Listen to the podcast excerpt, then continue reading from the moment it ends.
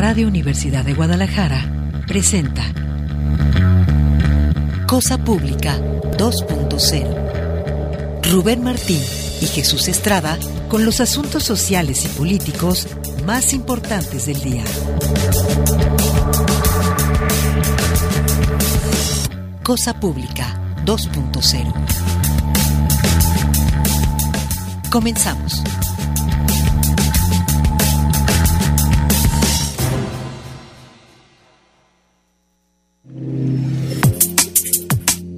¿Qué tal? Bienvenidos a Cosa Pública 2.0, este programa que todos los días preparamos con muchísimo gusto en este horario de 3 a 4 aquí en Radio Universidad de Guadalajara para presentarle una selección de los temas sociales y políticos más relevantes de la agenda informativa aquellos temas que nos parece más pertinente compartir con ustedes. Tenemos un primer apartado sobre información de personas desaparecidas. Vamos a compartirle la información que ayer ya divulgó el gobierno del estado y es que una chica de 23 años que estaba desaparecida desde el pasado 4 de marzo ya fue localizada. Una chica que trabajaba como conductora de Uber, un auto de auto de plataforma, ya fue localizada en la Ciudad de México. También le vamos a compartir información que tiene que ver con este episodio que volvió a ocurrir en Tamaulipas, que, que ocurrió de nuevo en Tamaulipas y fue la desaparición de cuatro ciudadanos estadounidenses. Lamentablemente, bueno, pues ya se, se fueron localizados en una se, les llama las casas de seguridad, pero son estas, estos centros de detención, de tortura, de privación ilegal de la libertad que tienen las células del crimen organizado. Lamentablemente, dos de ellos fueron encontrados sin vida. Le vamos a presentar esa información y hablando del tema de Tamaulipas, Tendremos de nuevo un enlace con Raimundo Ramos del Comité de Derechos Humanos de Nuevo Laredo y esto es porque volvió a, vuelve a ocurrir, eh, digamos, una, una presión un hostigamiento en contra de los familiares del hijo del sobreviviente de la masacre del pasado domingo, del domingo anterior en el que cinco, cinco jóvenes fueron masacrados por elementos del ejército. También vamos a volver a tener eh, información sobre eh, cómo están viviendo los habitantes de Temacapulín la, la, el, el, proceso del gobierno del estado de estar adecuando la presa del Zapotillo. Tendremos una entrevista con Gabriel Espinosa uno de los voceros del Comité Salvemos Temacapulín. Tendremos temas de devastación ambiental y también de elecciones. Regularmente no nos detenemos tanto en estos asuntos, pero hay un anuncio importante por parte del dirigente nacional de Movimiento Ciudadano, Dante Delgado, que dice que no van a participar en las elecciones de Coahuila y el Estado de México, las dos elecciones eh, estatales que hay en este año, y esto es porque dice que ya hay un acuerdo entre Morena, el actual partido gobernante, y entre el PRI para repartirse esos estados. El menú de temas que tenemos en esta tarde para usted, muchísimas gracias por estarnos acompañando, les damos una cordial bienvenida a quienes nos sintonizan a través del 104.3 de frecuencia modulada a través de otras emisoras universitarias o también a través de la página de medios de Radio Universidad de Guadalajara y los podcasts que tenemos. Transmisión en vivo también completamente en, en las redes sociales, en Twitter y en Facebook. Muchísimas gracias a quienes nos están viendo y sintonizando y también a quienes escuchan el podcast más tarde. Un cordial saludo a todos ustedes. Agradecemos a Emanuel Candelas que está en la mesa de controles y Alejandro Coronado desde la asistencia de producción. Vamos a esta primera nota. Los operativos de búsqueda que realizó el personal de la Fiscalía Especial en Personas Desaparecidas a través de la coordinación de protocolo ALBA permitieron localizar a Mayada A, de 23 años, quien contaba con una denuncia por su desaparición del pasado 4 de marzo de este año. De los actos de investigación recabados durante las diligencias ministeriales se logró saber que la mujer salió de su domicilio para dirigirse a casa de su madre donde pasaría algunos días. Luego se comunicó vía telefónica con una de sus hermanas donde le comentó que ya iba de regreso a su domicilio, pero ya no se logró saber más sobre su paradero, por lo que presentaron una denuncia por su desaparición. Por este hecho, el personal de coordinación de protocolo ALBA realizó labores de investigación de gabinete y campo con los que se lograron recabar datos de prueba que hacían suponer que Mayada A podría encontrarse en la Ciudad de México. Los agentes de la Policía de Investigación de la Fiscalía Especial estuvieron en contacto con la mujer, tuvieron contacto con la mujer y una vez que se llevan a cabo los protocolos correspondientes, se espera que Mayada A sea trasladada a Guadalajara para reunirse con sus familiares. Además, se desprende de las indagatorias que la joven se ausentó por iniciativa propia, por lo que se descarta que fue víctima de la comisión de algún ilícito con estas acciones, La Fiscalía del Estado reitera su compromiso con los ciudadanos de continuar realizando exhaustivos trabajos ministeriales para lograr con el paradero de todas aquellas personas que sean reportadas como desaparecidas, se refiere en este boletín estatal. Bueno, en tanto, sobre el caso de los estadounidenses desaparecidos en Matamoros, eh, fueron encontrados en una casa, pues otra vez este término casa de seguridad que no, que no compartimos aquí, en una casa utilizada por el crimen organizado en el ejido de El Tecolote, municipio de Matamoros, Tamaulipas. Fueron encontrados los cuatro estadounidenses secuestrados el pasado viernes en el centro de esta ciudad fronteriza, dos sin vida, uno herido y otro ileso. En esta nota de los colegas del diario La Jornada nos cuentan que el inmueble fue localizado luego de un operativo conjunto entre corporaciones federales y estatales. Personal del Servicio Médico Forense llegó al Tecolote, ubicado en el kilómetro 10 de la carretera a Playa Bagdad, para realizar el levantamiento de los dos cuerpos, mientras los dos estadounidenses que sobrevivieron al secuestro en Matamoros ya regresaron a su país en el puente Ignacio Zaragoza. A bordo de una ambulancia de la Cruz Roja se trasladó a la Tabia Maggi y a un varón no identificado que estaban retenidos desde el viernes 5 de marzo en una casa eh, de, la delincuencia organizada en el ejido El Tecolote. El viernes la Tabia Maggi, su primo Sheet eh, Woodward y sus amigos Sindel Brown y Eric James Williamson Williams llegaron a Matamoros desde Brownsville, Texas, viajaba en una minivan blanca con matrícula de Carolina del Norte y poco después de cruzar a México, hombres armados no identificados les dispararon. El domingo la Oficina Federal de Investigaciones, el FBI, reveló que los cuatro secuestrados eran ciudadanos de Estados Unidos y que por razones médicas viajaron a la frontera y ofreció recompensa de 50 mil dólares para que aportaran datos para su localización. La Fiscalía de Tamaulipas informó ayer que había un operativo conjunto de búsqueda. La mañana del martes, durante la conferencia del presidente López Obrador, el gobernador de Tamaulipas, Américo Villarreal, confirmó que habían sido localizados los cuatro desaparecidos, de los cuales dos lamentablemente se encontraban sin vida, de acuerdo a esta nota del diario La Jornada. Jesús, ¿cómo estás? Buenas tardes. ¿Qué tal, Rubén Martín? Buenas tardes. De hecho, en la conferencia de prensa en la mañanera, ahí justamente el gobernador dice ya fue plenamente confirmada por la Fiscalía de los cuatro hay dos de ellos fallecidos, una persona herida y la otra con vida, es lo que dijo el gobernador, lo puso en altavoz el presidente en plena conferencia mañana. Vamos a escuchar a Américo Villarreal justamente en esta parte.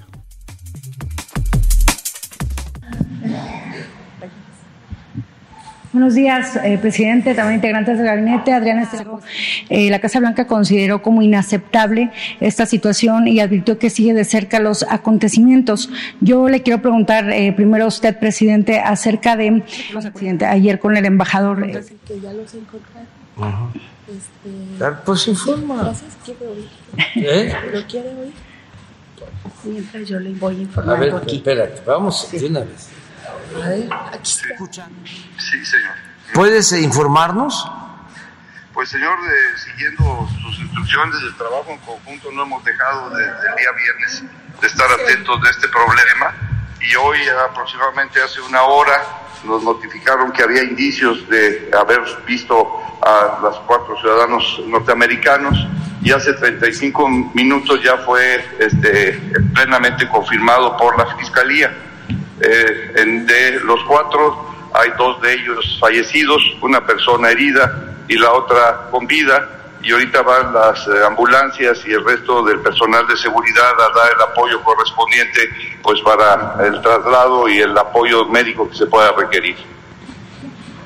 Muy bien, este Américo, eh, muchas gracias, ya se informó y más tarde eh, la secretaria Rosa Isela Rodríguez va a detallar más, a ampliar la información. Así es, ¿Eh? así es, pues lo que tengamos y inmediatamente se lo reportamos. Bueno, un abrazo, muchas gracias. Gracias, a sus órdenes. Adiós, adiós. Hasta allá. Fue lo que reportó el, el, gobernador de Tamaulipas, Américo Villarreal, y más adelante López Obrador eh, lamentó la, el fallecimiento de estos ciudadanos de Estados Unidos. Dijo, lamentamos mucho que esto suceda en nuestro país y enviamos a los familiares de las víctimas, a los amigos, al pueblo de Estados Unidos, al gobierno de Estados Unidos, nuestras condolencias y vamos a seguir haciendo nuestro trabajo, dijo el mandatario y aseguró que las autoridades seguirán trabajando para garantizar la seguridad del país, especialmente del norte. Pues muy lamentable dijo que vamos a se van a buscar los responsables, se les va a castigar como se hizo cuando asesinaron a mujeres y niños en Bavispe de la familia Levarón, Miller y Langford. Se detuvo a todos los involucrados, dijo el mandatario, quien aseguró que en México no hay impunidad. Pues muy bien, qué bueno que los hayan encontrado, pero es una muestra más de que cuando el Estado mexicano pone a disposición todos sus recursos, puede encontrar a las personas desaparecidas.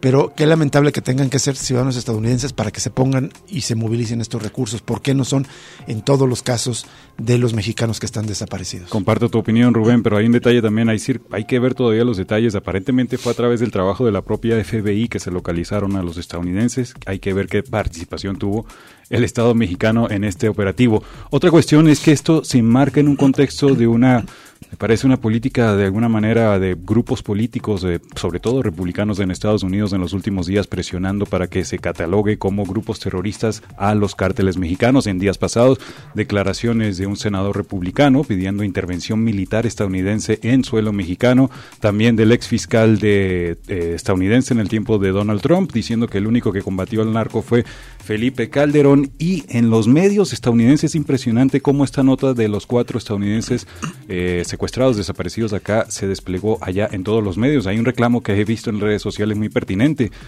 interesante que ustedes allá se preocupen por los cuatro estadounidenses, tienen toda la razón, pero aquí llevamos casi un millón de desaparecidos en México y no vemos ese despliegue informativo también para esta situación. Bueno, y en más información, los cuatro estadounidenses viajaban desde el viernes en una minivan blanca con placas de Carolina del Norte. Ellos fueron atacados poco después de ingresar a la ciudad de Matamoros desde Brownsville, en el extremo sur de Texas, cerca de la costa del Golfo. Esto dijo el FBI en un comunicado. Iban a venían justo a México, a uno de ellos se iba a realizar una cirugía estética acá en, en Matamoros. Sabían del riesgo y lo tomaron, dice esta nota de la agencia de la, de la agencia AP que recoge el portal de Sin embargo. Y bueno, eh, vamos, vamos ya a la pausa, vamos a la pausa y regresamos con más información después de este, de este breve corte de identificación de la estación aquí en Cosa Pública 2.0.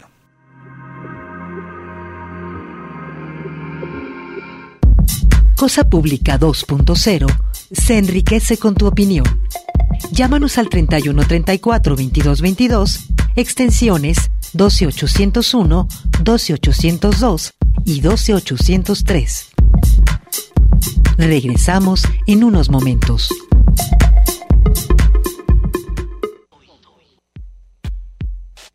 Cosa Pública 2.0.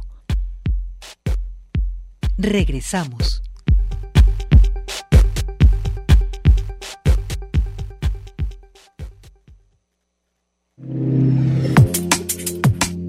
Seguimos en Cosa Pública 2.0. Vamos a más información. Este es un trabajo que eh, nos comparten los compañeros del diario NTR, en el que hace un recuento eh, de las fosas que se han encontrado a lo largo del año. En sí, perdón, es de Notistema esta, esta nota. Dice, la hazaña de los grupos de la delincuencia organizada derivó en técnicas de exterminio masivo que incluyen el desmembramiento de las víctimas, según datos obtenidos a través de transparencia. En los últimos cinco años, de los 21.512 cadáveres recibidos en el, Instituto Jalisciense de Ciencias Forenses, menos del 1% son cuerpos que pudieron ser reconstruidos. En este lustro, solo 129 víctimas mortales pudieron ser reconstruidas a partir de la integración de 300 perdón, de 535 segmentos anatómicos. Las labores de integración de estos restos se complican por la alta dependencia a las pruebas genéticas y al poco uso de otras pruebas periciales. De los más de 20.000 cuerpos identificados en los últimos años, 95% de ellos se les realizó perfil genético, mientras que por el laboratorio de dactiloscopía fueron solo 17% de los cuerpos y 22% de dictámenes odontológicos. Expertos señalan que estas dos pruebas tienen aún mayor certeza que las pruebas genéticas para la de identificación de cuerpos. Es lo que dicen los expertos. Hay una tendencia a, identificar cuerpos por las, los métodos o las técnicas eh, genéticas y eh, son desechadas o son subestimadas otras, otras técnicas con las que también podrían ser identificados. Es impresionante la cantidad, apenas 129 entonces han podido ser integrados a partir de 535 segmentos. Vamos a otras informaciones. Ayer escuchábamos en este espacio a Ana Carolina Chimiak del CEPAD dándonos el balance de los dos años de las leyes desaparecidos. Más adelante les compartimos voces de familiares de personas desaparecidas que participaron también en esa actividad. Pero antes vamos a la línea telefónica para agradecerle enormemente a Gabriel Espinosa, integrante del Comité Salvemos de Macapulina, Cacico y Palmarejo, que nos tome esta llamada. Queremos conocer su punto de vista acerca de estas labores, de, este plan integral para eh, de remediación y justicia para estos pueblos. Eh, padre Gabriel Espinosa, ¿cómo estás? Muy buenas tardes. Sí, muy buenas tardes, eh, Robert Martín, Jesús, a todo el auditorio. Pues aquí les mandamos las buenas vibras acá desde Temacapulín. Igualmente desde acá, eh, Gabriel Espinosa. Tenemos interés en platicar contigo. Ayer eh, conversamos con María González del Instituto Mexicano para el Desarrollo Comunitario quien ha formado parte de este cuerpo técnico que está observando las eh, modificaciones, adecuaciones que están haciendo la presa del Zapotillo, derivadas del acuerdo que ustedes como pueblos de Macapulina, Cacico y Palmarejo tuvieron con el presidente Andrés Manuel López Obrador el 10 de noviembre del año 2021. ¿Cómo están viendo desde la población de Temacapulín, Gabriel Espinosa, eh, los avances o qué avances han notado eh, en estos acuerdos y el cumplimiento de estos acuerdos a los que llegaron con el gobierno federal? Pues el primero y el más importante es que el presidente de México está empujando el tema de la presa, que ya llega pues un porcentaje poco, pero ya significativo, va avanzando el prueba de eso. El mismo presidente está viniendo a monitorear, a vigilar Gabriel, perdón que te interrumpa, estamos teniendo un poco de, de, falla técnica en la, transmisión de, la llamada. ¿Podrías moverte un poco? Probablemente así podamos mejorar la calidad del audio. Bueno. Sí, ya te escuchamos mejor. Adelante. Ya, pues no me muevo. Lo que pasa es que aquí en Temacapulín, una de las fallas es el tema de la telefonía y del Internet. Sí. Que también de alguna manera está en este en este plan de, de justicia y de mejoramiento, pero todavía no se logra pues lo de buenas buenas servicios de internet y, de celular. Sí. Pero bueno, lo más importante es que se está garantizando ya en términos físicos, técnicos, las ventanas para que los pueblos no se inunden. Esto es, es una gran noticia y quizá también van un poco lentos porque los ingenieros nos han explicado en las visitas que se han hecho, que es una obra nueva en México el hecho de reacondicionar una represa.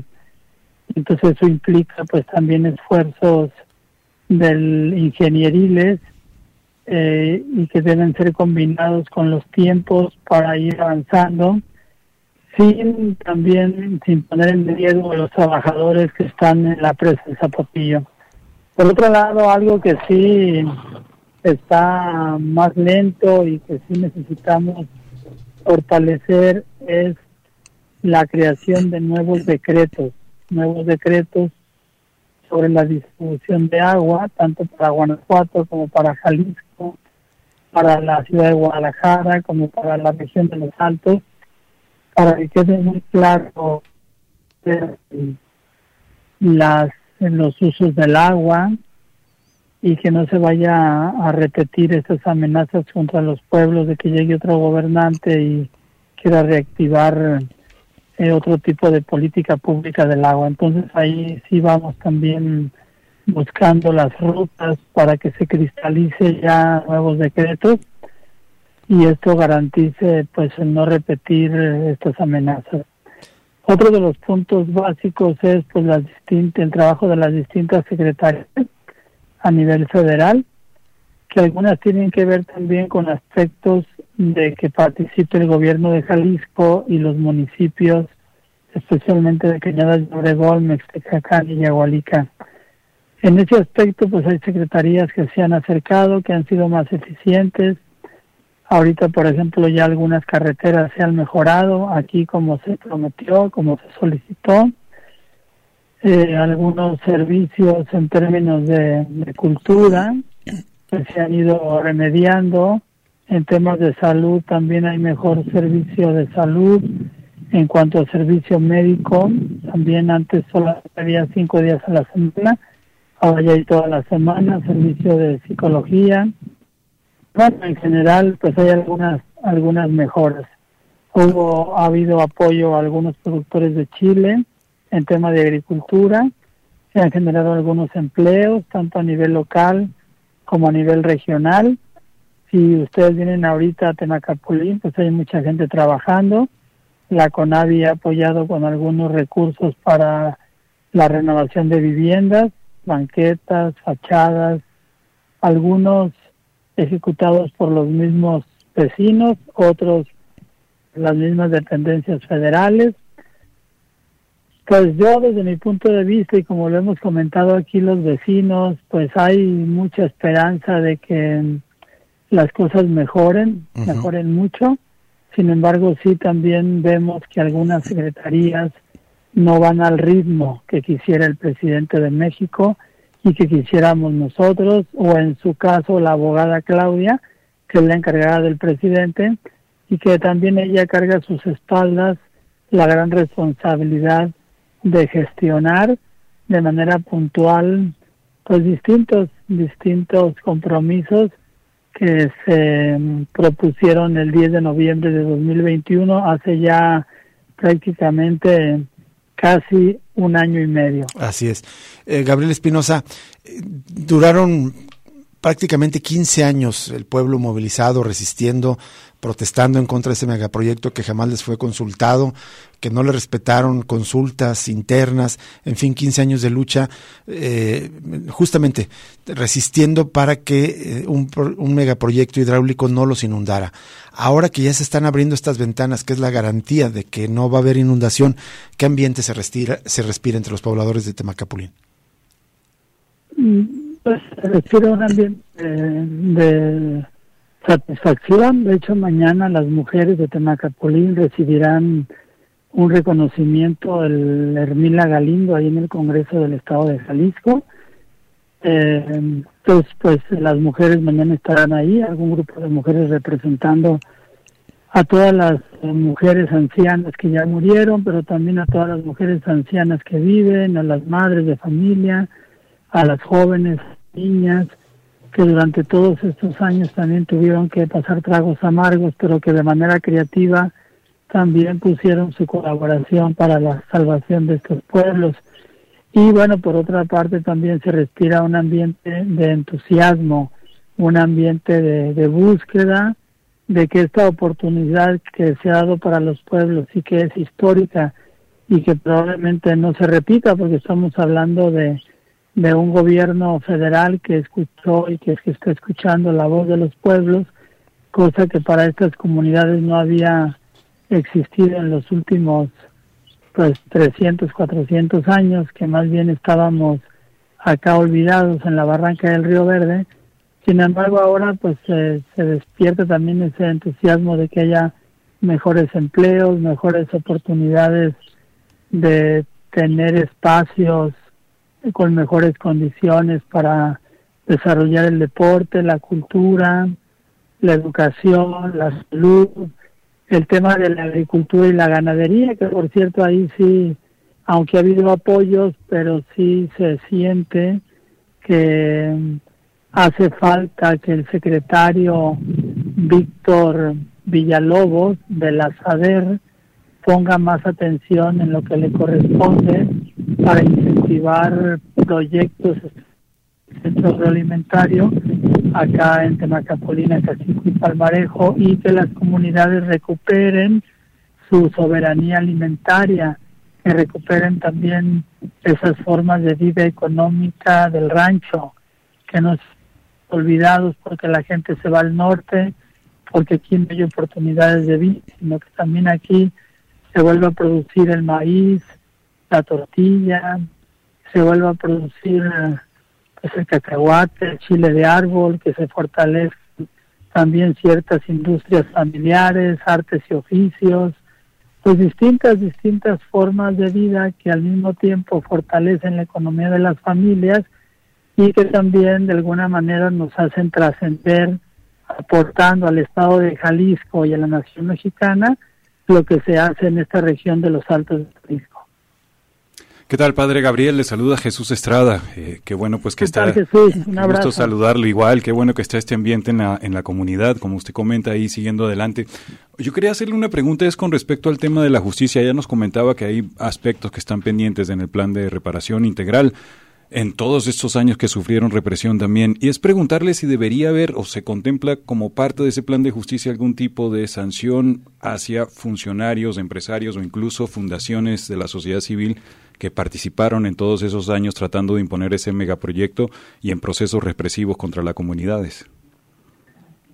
Precisamente es una de las deudas que tiene este plan de justicia porque parece que está invisible ese acuerdo que se hizo y que se, se ha llamado eh, lo que es la auditoría, auditoría técnica y financiera del proyecto, en donde sin duda pues hay muchas responsabilidades por parte de funcionarios, empresas y como bien dijiste, pues también de, organizaciones de la, sociedad, de la sociedad civil, como fue por ejemplo México Sustentable, y también de la comunidad internacional, en el caso de la UNOPS, directamente de la ONU, que aunque se justificó porque fue contratada por el gobierno de Aristóteles Sandoval, sin embargo, pues sabemos que hicieron un trabajo pues muy muy tendencioso a, que por otra parte pues también se puede señalar que en algunos aspectos el trabajo de estas instituciones nos ayudó para terminar de desenmascarar pues, las inconsistencias de la presa de Zapotillo y sobre todo este tema de que el agua no es una mercancía, sino un bien natural, es un regalo de Dios que debe llegar a todas las personas y que no se vale negociar con el agua, ni tampoco se vale decir que se sanea el agua y no se sanea. Es una especie de teatro diciendo que hay sistemas para mejorar el servicio de agua, ciudad, para el campo, y que al final de cuentas no, no sucede, y que cada vez hay más agua contaminada, más agua acaparada, hacer de agua para muchas personas, especialmente para las más vulnerables, eh, hay un mercado negro del agua en ciertas regiones del país y del estado. Entonces, ¿cómo también atacar la situación y cómo superar pues lo que tanto daño ha hecho el que no haya una gestión social del agua. En ese aspecto, por eso también nos sentimos satisfechos, porque no porque los pueblos no se inunden y haya un plan de reparación, por eso vamos a bajar la guardia. Seguimos nosotros pues dando la mano a los otros pueblos, organizaciones a favor del agua, de la vida, de la salud, y es el caso del encuentro que hemos tenido el 25 de febrero, con agua para todos, agua para la vida, en donde se está proponiendo que ya, por fin, el Congreso de la Unión, la Cámara de, Diputados y el Senado den luz verde a la nueva Ley General de Aguas para que haya mejores condiciones para la participación ciudadana. Muy bien. Eh, Gabriel Espinosa, pues le agradecemos enormemente que nos tome esta llamada y enhorabuena, pues que ya con estas ventanas, ayer lo platicábamos con María González, eh, digamos, esta evidencia física de que ya se está interviniendo la presa, pues les den un respiro a estos pueblos que durante muchos años padecieron el riesgo de ser inundados. Sí, pues ahora sí que, pues gracias a Dios, la solidaridad de tanta gente, tantos hijos adoptivos, entre los que contamos a ustedes y a muchos del auditorio. Así de que invitadísimos a que nos sigan visitando por aquí. Así es.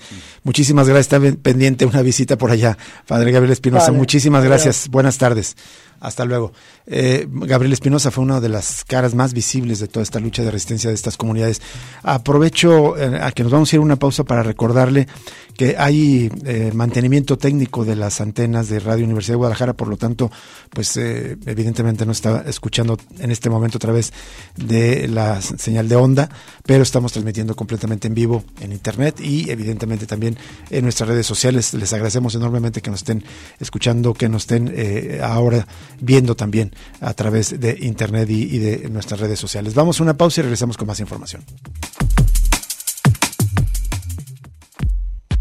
Ya regresa Cosa Pública 2.0 con Rubén Martín y Jesús Estrada.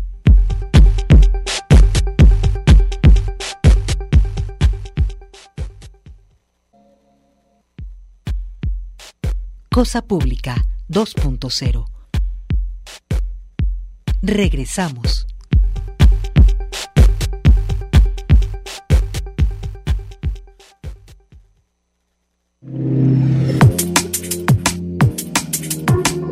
Seguimos en Cosa Pública 2.0. Vamos a la línea telefónica para saludar y agradecer que nos tome esta llamada con muchísimo gusto a Raimundo Ramos, él es coordinador del Comité de Derechos Humanos de Nuevo Laredo. Y hablamos con él en días pasados, la semana pasada, por un hecho gravísimo que fue una masacre que ocurrió la madrugada del domingo 26 de febrero.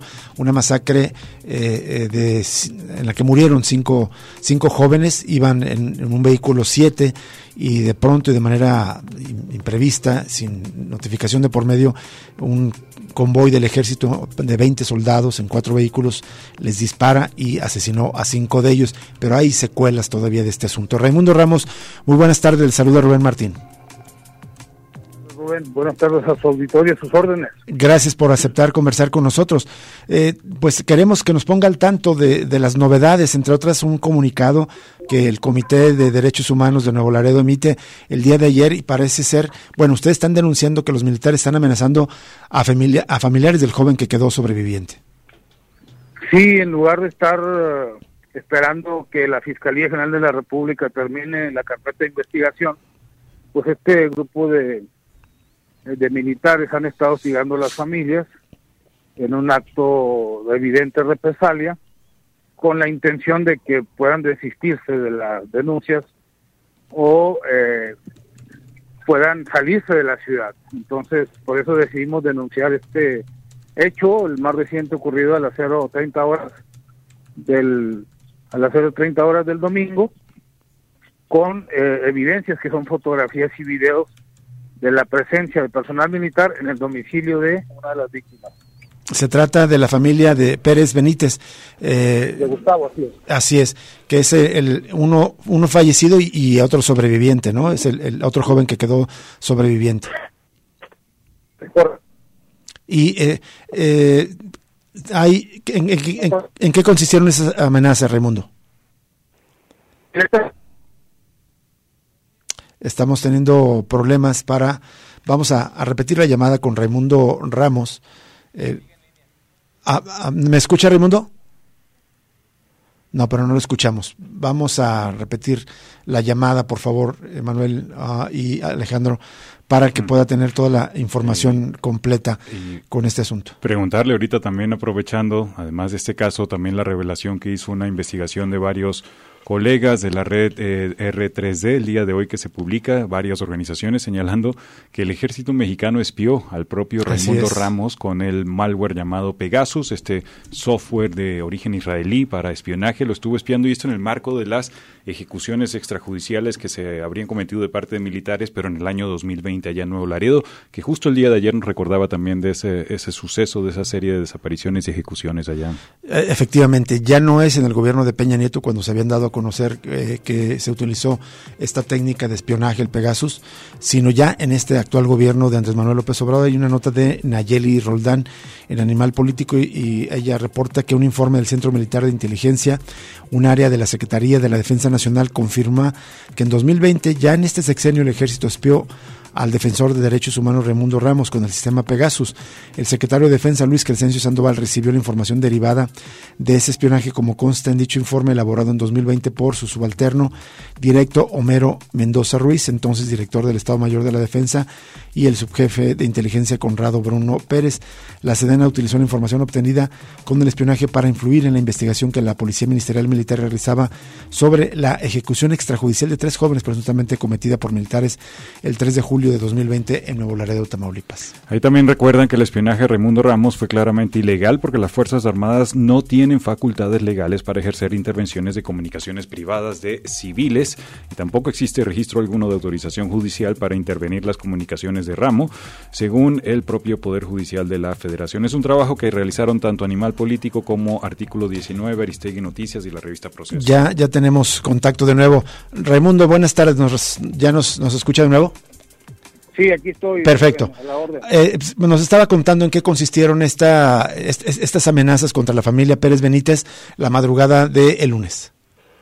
Sí, llegan cuatro vehículos militares al domicilio de la familia. Eh, proceden a revisar un vehículo de uno de los muchachos y los acusan de vender drogas en, en su domicilio. Lo que no se percataron estos tipos es que estaban siendo grabados. Y entonces la mamá de estos muchachos le llama a un abogado y le dice que hay una presencia militar fuerte ahí, sin motivo alguno. Cuando va el abogado en camino, pues los militares se retiran. Esto en sí evidencia dos cosas, que tienen ubicados perfectamente los domicilios de las víctimas, de sus familiares, y el intento de hacer este tipo de rondines a manera de advertencia, de represalia, de acto de molestia. De intimidación. Tuvimos que hacer ese comunicado eh, a las autoridades, también a los medios de comunicación, pues para que se esperen al resultado de la investigación. Si los militares son inocentes, como muchos de ellos creen, pues entonces la FGR no va a tomar ninguna acción legal contra ellos. Pero si no, pues tienen que tienen que eh, enfrentar las consecuencias de sus actos. Por supuesto. Por supuesto. Eh, ya nos, eh, en la anterior entrevista la semana pasada, Raimundo Ramos nos, nos informabas que eh, pues hay una, intervención militar, pero para tratar de proteger a los responsables de, las, de la masacre, que habían enviado algunos emisarios para tratar de ofrecer dinero a los familiares para que no presentaran las denuncias. Es correcto, es la respuesta regularmente de la Secretaría de la Defensa. Públicamente no reconoce la responsabilidad de los militares, usted lo recuerda a través del comunicado. Sí. Públicamente intenta justificar la acción de su personal y por el lado contrario criminalizar a las víctimas, pero en lo privado envían un teniente coronel a ofrecer dinero para eh, reparar el daño, entre comillas, es un daño irreparable. Claro. Pero para intentar comprar el silencio de las familias. Es, así, así actúa la, la Secretaría de la Defensa Nacional.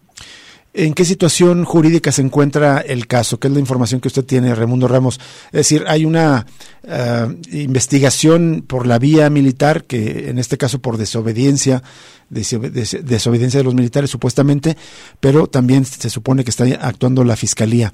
¿La Fiscalía ya está imputando ya?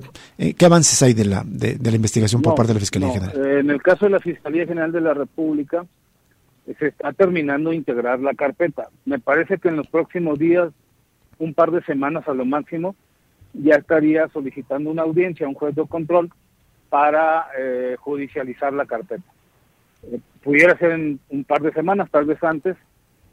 Lo que estamos esperando es ver la cantidad de militares que a quienes van a imputar Exactamente.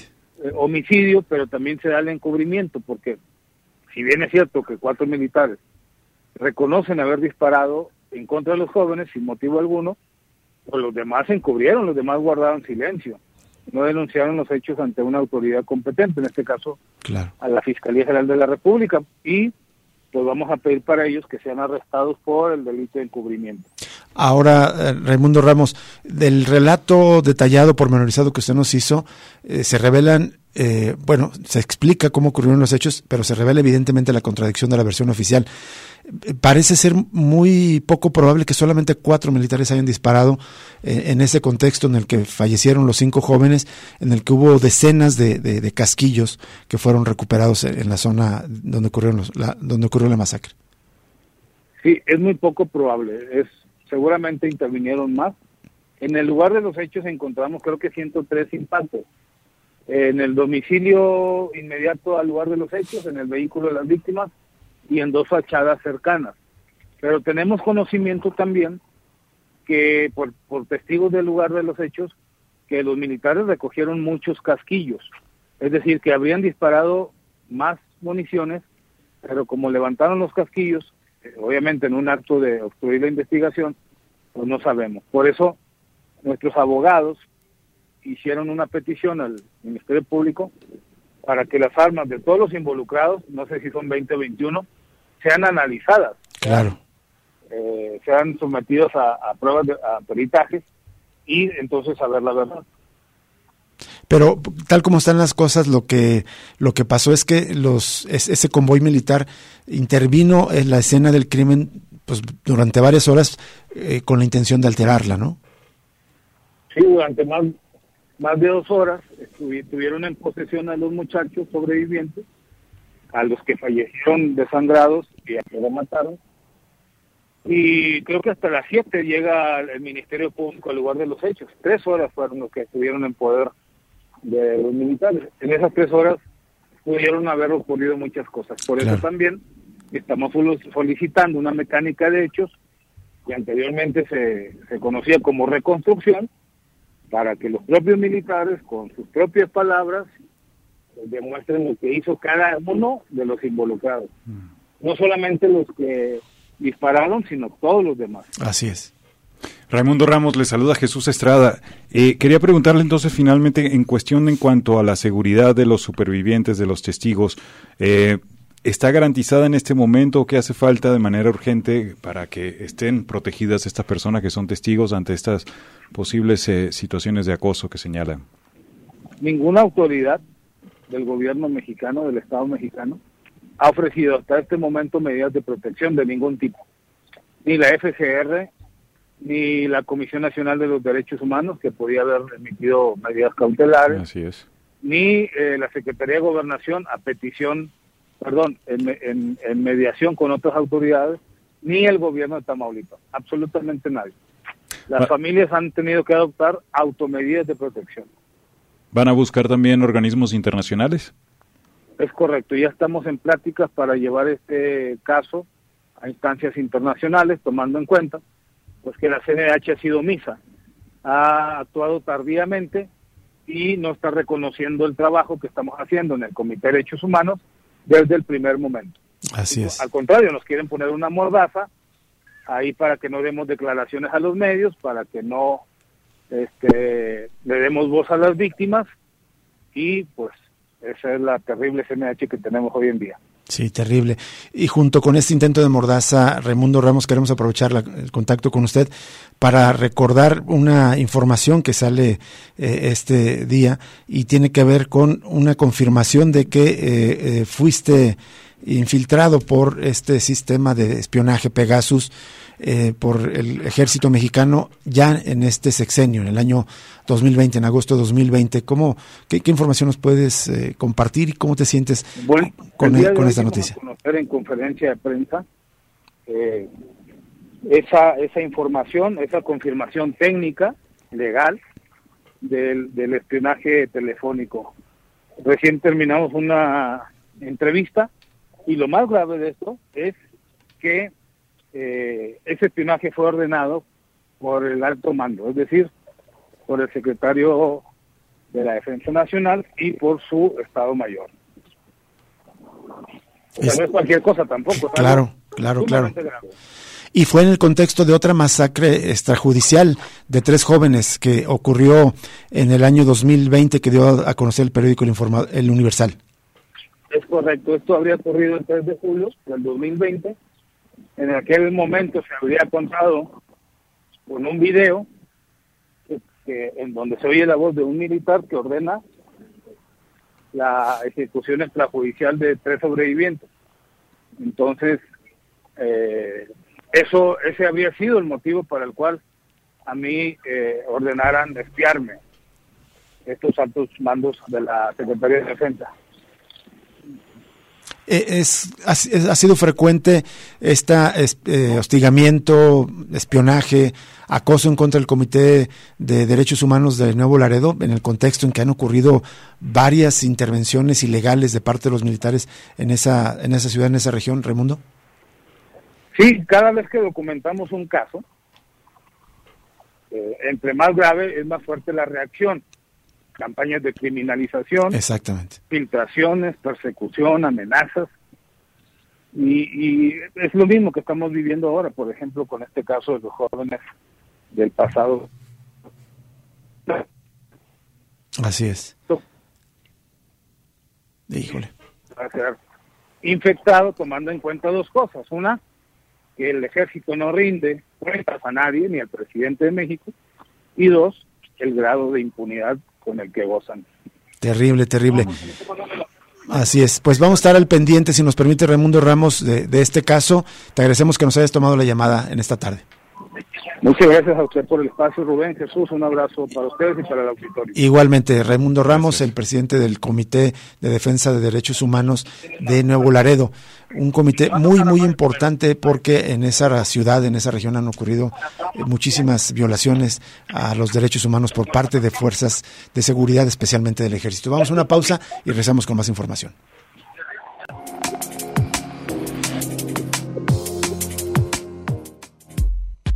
Ya regresa Cosa Pública 2.0 con Rubén Martín y Jesús Estrada.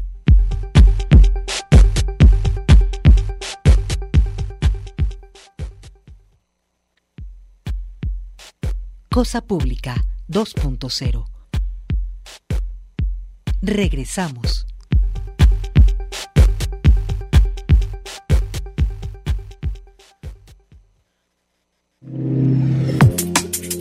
Seguimos en Cosa Pública 2.0. Bueno, nos quedan pocos minutos antes de continuar y presentar más información que tiene que ver con las manifestaciones que se van a llevar a cabo mañana, 8 de marzo, Día Internacional de la Mujer. Solamente comentar un par de boletines del gobierno del Estado en el que se revela justamente la hipocresía o las prioridades o la campaña publicitaria que hace sobre algunos asuntos. Se presumen logros del gobierno cuando solamente se tratan de administrar crisis graves que tenemos. Por ejemplo, en un boletín dice que en el mes de febrero el escudo urbano C5, en coordinación con corporaciones de seguridad pública de los tres niveles de gobierno, logró la recuperación de 272 vehículos con requerimiento legal o con reporte de robo o sea, qué exitoso es el gobierno del Estado para la recuperación de vehículos lamentablemente no lo es así para la eh, eh, localización con vida de las personas desaparecidas. ¿Por qué demonios es más exitoso el gobierno del estado en encontrar más autos que personas desaparecidas? Es,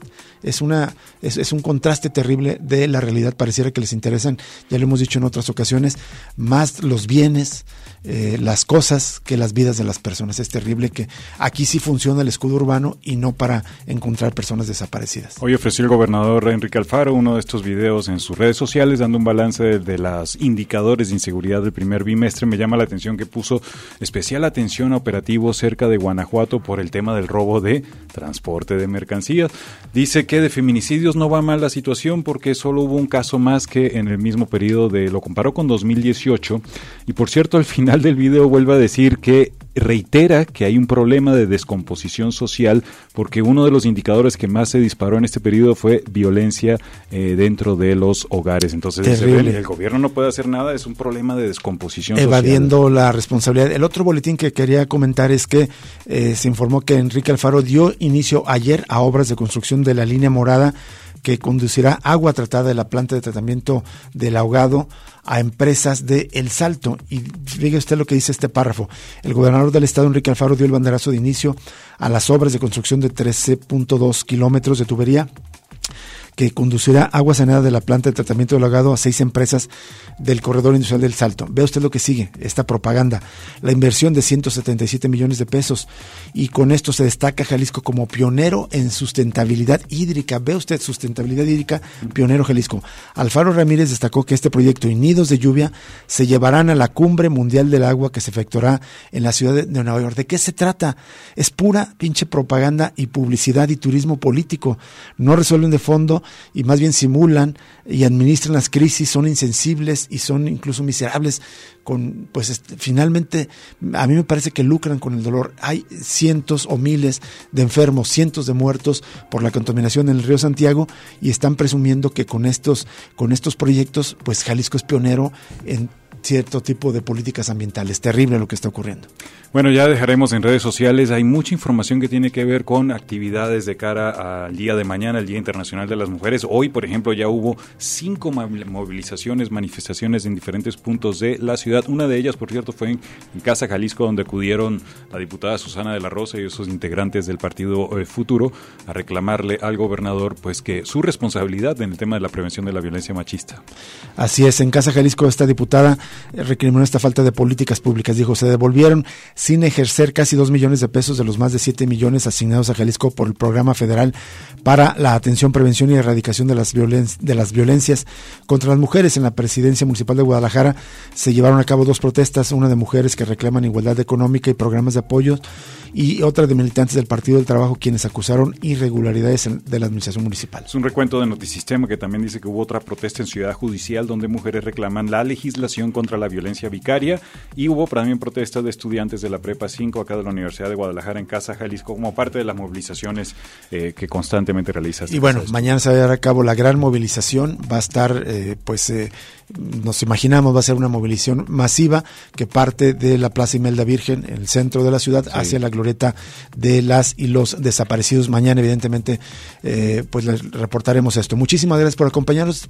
Anunciamos que ya estamos de vuelta a través del 104.3 en la frecuencia de, las ondas gercianas. Gracias, lo invitamos a quedarse eh, en la programación habitual de eh, Radio Universidad de Guadalajara. Sigue el lugar común y mañana de nuevo el análisis crítico de la red en Cosa Pública 2.0. Hasta entonces.